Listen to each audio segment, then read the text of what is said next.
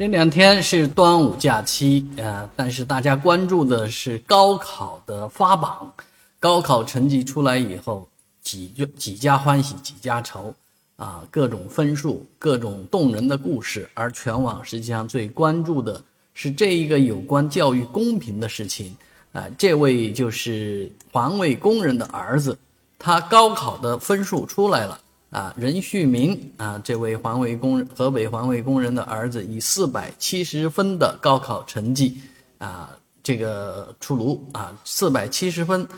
嗯，我也不太懂，在河北算什么水平啊？但是满篇看到的都是六百多分的人嘛，啊，所以很多人说四百七十分能够上个三本，啊，二本应该是难得够得上的。啊，不过呢，这一次因为之前有媒体的关注，而且任旭明曾经表达了想上河北地质大学啊，地质大学也给过他一个回应，所以很多人认为啊，任旭明应该能够上这一所他心仪的学校，而这所他所心仪的学校也应该录取这位啊刻苦认真懂事的孩子。啊，但是这件事情对广大的这个市民。对朋友们来说是一件教育公平的事情啊！寒门之子能不能读上大学，能不能读上好的大学，这都是问题。所以这个时候不仅仅是个高考成绩的问题，而是有关